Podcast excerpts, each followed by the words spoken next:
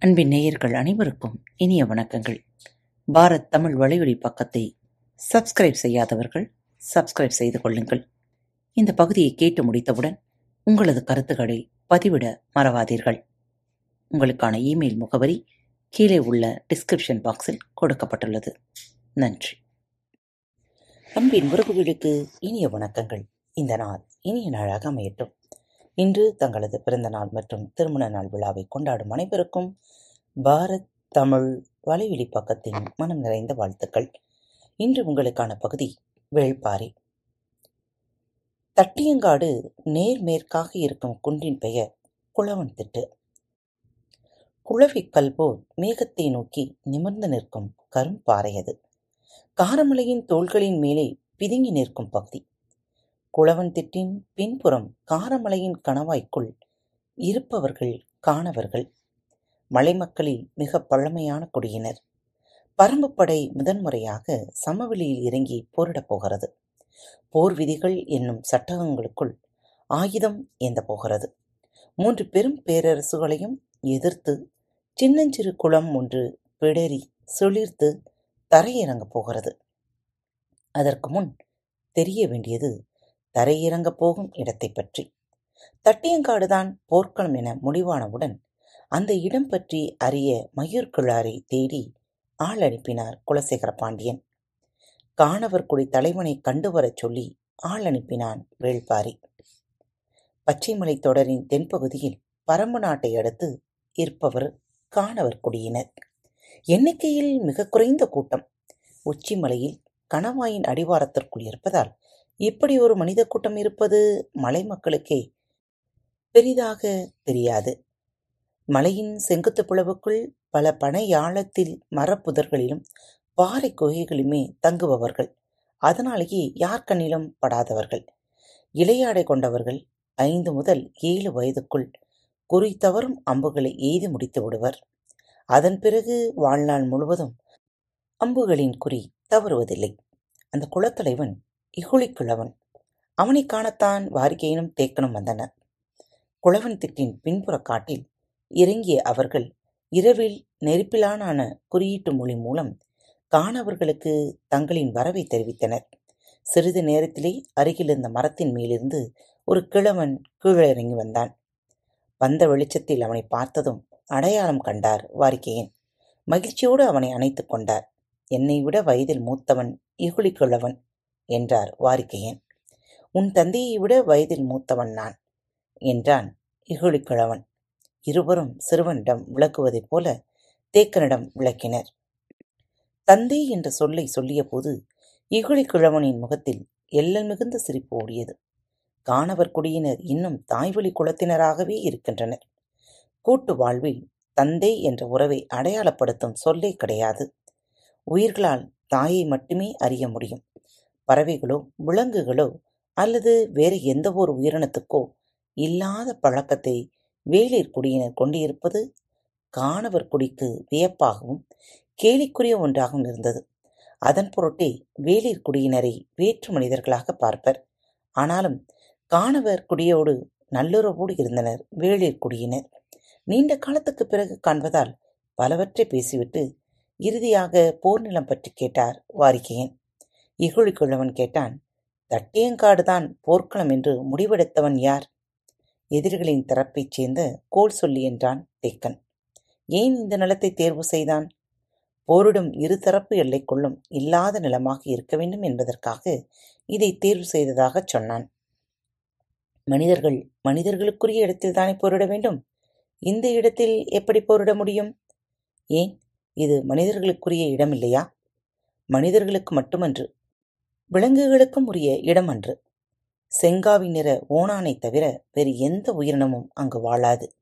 சற்றே அதிர்ச்சியோடு என்ன காரணம் எனக் கேட்டான் தேக்கன். கருமணலும் ஈக்கி மணலும் நிறைந்த நிலத்தில் எந்த உயிரினமும் வாழ முடியாது. அந்த நிலத்தில் பத்தடி தொலைவுக்கு பாம்பு ஊர்ந்து சென்றால் அதன் அடிவயிறு கிழிந்து செத்துப்போகும் என்றான். வாரிக்கையினும் தேக்கனும் திகைப்போடு அவனை கவனித்துக் கொண்டிருந்தனர். பாம்புக்கே இதுதான் நிலை என்றால் மற்ற உயிர்களைப் பற்றி சொல்ல வேண்டுமா என்ன? மண்ணுக்குள் வாழும் கரையான்களுக்கு மட்டுமே அது தாய் நிலம். வேறு எந்த உயிரினமும் வாழ முடியாது என்றான் இகுழிக்கிழவன் மரம் செடிகள் கூட இல்லையே ஏன்? அதற்கு அந்த நிலம் காரணமல்ல. எங்களின் தெய்வம்தான் காரணம். உங்களின் தெய்வம் அந்த நிலத்தை என்ன செய்தது?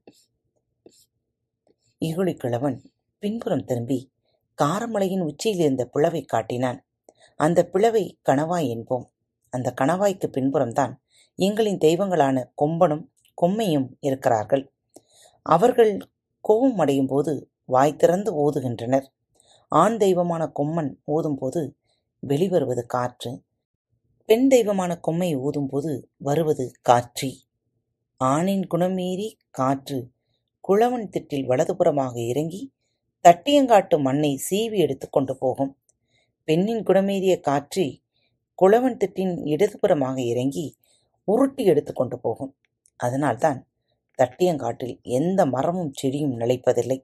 எல்லாவற்றையும் காற்றும் காற்றியும் பித்து கொண்டு போய்விடுகின்றன புற்று மட்டும்தான் அதுவும் ஒரு முழம் உயரத்திற்கு மட்டுமே நிலை கொள்ள முடியும். அதற்கு மேலே உயர்ந்தால் அதையும் அழித்துவிடும் மலை உச்சியிலிருந்து பாய்ந்து வரும் நீரின் வேகத்தில் கற்கள் அடிக்கப்பட்டு சிதைத்து கூழாங்கற்களாகவும் மணல்களாகவும் மாறுவதை பார்த்திருப்பீர்கள். ஆனால் காற்றின் தாக்குதலால் பாறைகள் உடைந்து செல் செல்லாக சீவப்பட்டு ஈக்கி மணலாகவும் கருமணலாகவும் மாறுவதை இங்கு மட்டும்தான் பார்க்க முடியும். ஈக்கி மணல் என்பது உடைபட்டு கிடக்கும் அம்பு போன்றது என்றான் இகுழிக்கிழவன் வாரிகையினும் தேக்கனும் வியப்பு நீங்காமல் கேட்டுக்கொண்டிருந்தனர் நடுப்பகலுக்கு பிறகு அந்த நிலத்தில் வெக்கை தாழ முடியாது. கருமணலில் பட்டு காற்று கருகும். கரிய புகை மேலெழ உடலில் இருக்கும் நீரெல்லாம் வெற்றி. நான் வறண்டு வீழ்வான் மனிதன் என்றான் இகழிக்கிழவன் கொலை நிலம் என்பதன் பொருள் அந்த நிலத்துக்கே முழுமையாக பொருந்தும். ஆனாலும் அந்த நிலத்தில் போரிட்டு வெல்வது எப்படி என சிந்தித்தபடியே கேட்டுக்கொண்டிருந்தனர் பொழுதாகிக் கொண்டிருந்தது. தட்டியங்காட்டை பற்றி தெரிந்து கொண்ட செய்தியின் அடிப்படையில் ஆயத்த வேலைகளை உடனே செய்ய வேண்டும். இரளிமேட்டில் அனைவரும் நமக்காக காத்திருப்பர் என்று கருதி இருவரும் புறப்பட்டனர். அவர்களை வழியனுப்ப காணவர் குடியினர். எல்லை வரை இகுழிக்கிழவன் உடன் வந்தான். கும்மிரட்டில் தங்களின் நிலப்பாதையை மற்றவர்கள் அறிந்திராதபடி எல்லா பாதைகளும் இருக்கின்றன. அவர்களின் தேவை அறிந்து குறுக்கு வழியில் விரைவாக அழைத்து வந்தான் இகுழிக்கிழவன் வரும் வழியில் இருந்த ஆச்சை மரம் ஒன்றை கடக்கும்போது இகுழிக்கிழவன் நின்று விட்டான். ஏன் நிற்கிறான்? என்று பின்னால் வந்த இருவரும் அந்த இடத்தை உற்று பார்த்தபோது மரப்புதருக்குள் இரு கண்கள் மட்டும் தெரிந்தன. என்னவென உற்று பார்த்தனர். பெருங்கிழவி ஒருத்தி உள்ளே உட்கார்ந்திருந்தாள். வந்துள்ளதன் காரணத்தை கேட்டாள். சாமேட்டில் போரிடப் போவதற்காக கேட்க வந்துள்ளனர் என்றான் இகுழிக்கிழவன் சாமேட்டிலா என்று வியப்போடு கேட்டாள் முதுகிழவி. ஆம் என இகழிக்கிழவன் சொல்ல முதுகிழவி தானியங்களை உருட்டுவதைப் போல எதையோ சொன்னாள். விடைபெற்று வரும் வழியில் இகழிக்கிழவன் சொன்னான் உங்களுக்கு வெற்றி கிட்டட்டும் என்றாள். இது என்ன? அந்த இடத்திற்கு பொது பெயரைச் சொன்னாய் நீ? என கேட்டார் வாரிக்கையன். அங்கேதான் சாவு பறவை முட்டையிடும். அந்த பறவையை அங்கு வைத்துதான் வேட்டையாடுவோம். எனவே அந்த இடத்தை சாமேடு என்று நாங்கள் கூறுவோம் என்றார். சாவு பறவையா? அது என்ன பறவை? எனக் கேட்டார் தேக்கன். அதைக் கண்டால் உயிரினம் எல்லாம் அலருமே கன நேரத்தில் கழுத்தை வெட்டி எடுத்துக்கொண்டு காற்றில் பறக்குமே எனச் சொல்லி இரு கைகளையும் விரித்து தலையை முன்தள்ளியபடி சொன்னான்? அப்போதுதான் வாரிக்கையனுக்கு தோன்றியது. காக்கா விருச்சியை சொல்கிறான் கிழவன் என்று. அதை நினைத்த கணத்தில் உடல் நடுங்கி மீண்டது. எந்த உயிரினத்திற்கும் அதன் சாவை காட்டும் பறவை என்பதால் அதை சாவு பறவை என்கின்றனர் என எண்ணிக்கொண்டிருந்த போதே பதறிக் கேட்டான் தேக்கன். அதை வேட்டையாடுவீர்களா? ஆம் என தலையாட்டினான் இகுழிக்கிழவன் நீங்கள் சொல்லும் அந்த நிலம் முழுவதும் எந்த பறவையும் பறந்து கடக்காது. ஏனென்றால் சாவு பறவை அங்குதான் குதமெறிய முட்டையிடும். பிறகு வெறிக்கொண்டு குளவன் திட்டை நோக்கித்தான் மேலேறி வரும். அதன் அப்போதைய தேவை பசி அன்று. எரிச்சல் மிகுந்த கோபம். எனவே கணவாய்க்குள் மனிதர்கள் இருப்பதால் வெட்டிச் சரிக்க உள்ளே இறங்கும். கண்ணில் சிக்குபவர்களின் தலைகளை எல்லாம் காற்றில் சரிக்கும். அதனால்தான் எங்கள் காணவர் கூட்டம் ஆதியிலே தழைக்காமல் சிறுத்து போனது. கவலை தோய்ந்த குரலில் சொன்னான் கிழவன். கேட்டுக்கொண்டிருப்பது மனிதர்கள் சம்பந்தப்பட்ட கதையல்ல. மனிதனால் நம்பவே முடியாத கதை. எனவே இமை மூடாமல் கவனித்தனர் இருவரும். இகுழிக்கிழவன் சொல்லி முடித்ததும் தேக்கன் கேட்டான் அதை எப்படி வேட்டையாடுவீர்கள்? எங்கள் தெய்வத்தின் துணையோடு. இருவரும் பேச்சின்றி கிழவனை பார்த்தனர். சாவு பறவை முட்டையிட்ட பிறகு குளவன் திட்டை நோக்கிதான் மேலேறி வரும். நாங்கள் குளவன் திட்டின் மேலே ஆயத்த நிலையில் இருப்போம். எங்களின் தெய்வங்கள் காற்றையும் காட்சியையும் ஊதி அனுப்புவர். அவர்கள் ஊதும் நேரம் அறிந்து நாங்கள் வில்லடிப்போம். அம்புகளை நாங்கள் எய்யும் வேகத்தை விட பத்து மடங்கு வேகத்தில் காற்றும் காற்றையும் எடுத்துச் செல்லும். எங்களது சுருள் அம்புகளின் தாக்குதலை எதிர்த்து சாவு பறவையால் மேலே பறந்து வர முடியாது என்றான். காக்கா வீழ்ச்சியை அம்புகளால் வீழ்த்த முடியும் என்பதை நம்ப முடியாமல் கேட்டுக்கொண்டிருந்தனர் இருவரும். ஆனால் தேக்கனின் எண்ணம் முழுவதும் காற்றை பயன்படுத்தி அம்பு எய்யும் அவர்களின் உத்தியை தெரிந்து கொள்ள வேண்டும் என்பதிலேயே இருந்தது. வாரிக்கையன் கேட்டார் செங்காவி நிற ஓனான் மட்டும் எப்படி அங்கே உயிர் வாழ்கிறது? சாவு பறவையின் முட்டைகளை தின்றுதான். ஓனான்கள் அந்த முட்டைகளை மட்டும் அழிக்கவில்லை என்றால் இந்நேரம் பச்சை மலை முழுக்க சாவு பறவைதான் பறந்து கொண்டிருக்கும். தேக்கன் கேட்டான் காற்று நாம் எய்யும் அம்பின் வேகத்தை பத்து மடங்கு அதிகப்படுத்துமா? படுத்தும். ஆனால் நாம் எய்யும் அம்பு வீசு வரும் காற்றின் முகப்போடு இணைய வேண்டும். காற்றை நாம் உணரும் போதே அது நம்மை கடந்து விடுமே? பிறகு எப்படி அதன் முகப்போடு இணைந்து அம்பு எய்த முடியும்? காற்று வருவதறிந்து நாம் ஆயத்தமாகிவிட வேண்டும். எப்படி? குளவன் திட்டின் உச்சியில் குகை ஒன்று இருக்கிறது. அதில் விளக்கேற்றுவோம். கணவாயினுள் காற்று வரப்போவதற்கு முன்னர் அந்த விளக்கின் சுடர் வலதுபுறம் நோக்கி சாய்ந்து எரியும். காற்றி வருவதாக இருந்தால் இடதுபுறம் நோக்கி படபடத்து எரியும். சுடர் சாயத் தொடங்கியவுடன் நாணை இழுத்து விடுவதால் அம்பு எகிரும்போது காற்றின் முகப்போடு இணையும் என்றான் இகழிக்கழவன் பெரும் காற்று வருவதற்கு முன்னரே அதை உணர்ந்து வீசும் வேகத்தோடு அம்பை இணைக்கும் இவர்களின் அறிவு கூர்மை மெய்சிலிர்ப்பை உருவாக்கியது. அப்போதுதான் அடுத்த ஐயமும் வந்தது. அம்பு சுருள் வடிவில் இருந்தால் எப்படி காற்றில் எகிரிச் செல்லும்? திசை மாறி விழுந்து விடுமே.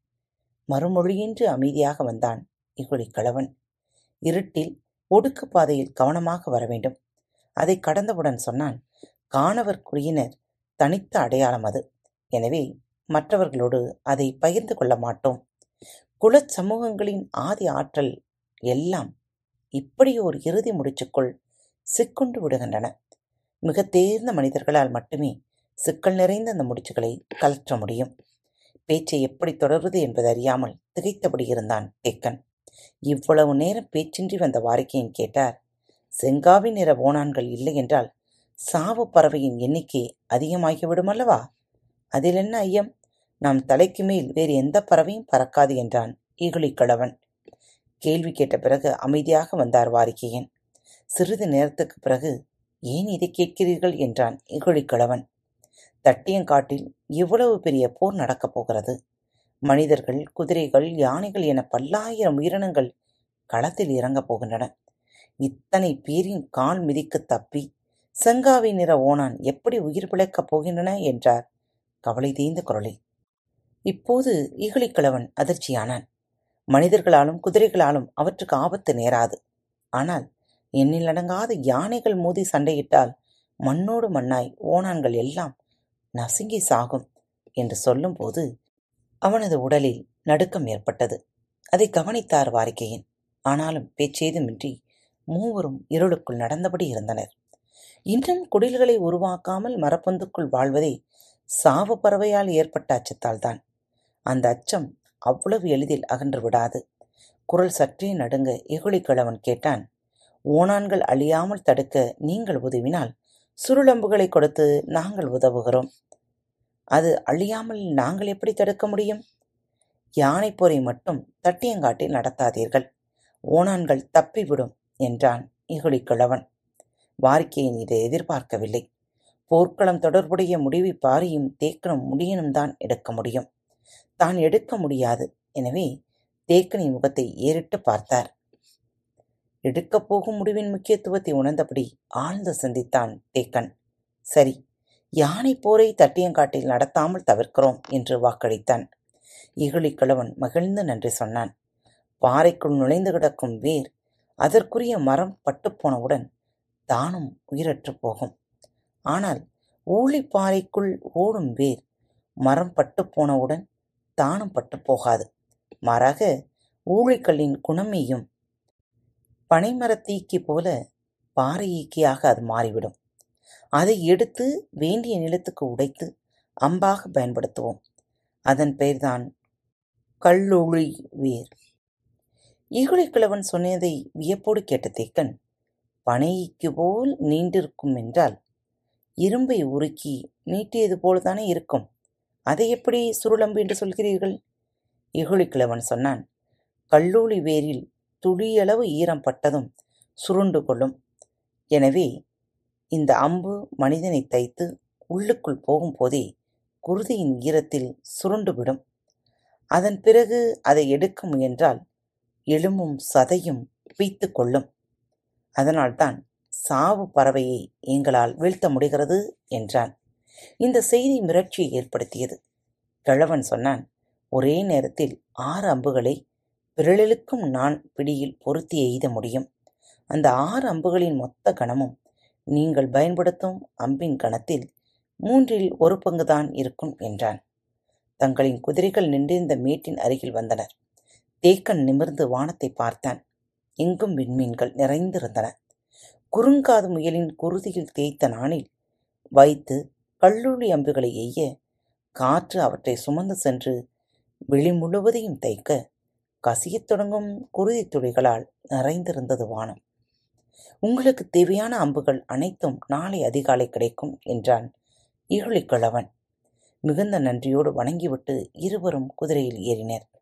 புறப்படுகிறவர்களை பார்த்து இகழிக்கிழவன் சொன்னான் அழித்தொழிக்கப்படும் உயிரினம் எதுவும் சமவெளியிலிருந்து மலைமேல் ஏறவிடக்கூடாது நள்ளிரவுக்கு முன்பே இரளிமேட்டுக்கு வந்து சேர்ந்தனர். வாரிகையினும் தேக்கனும்.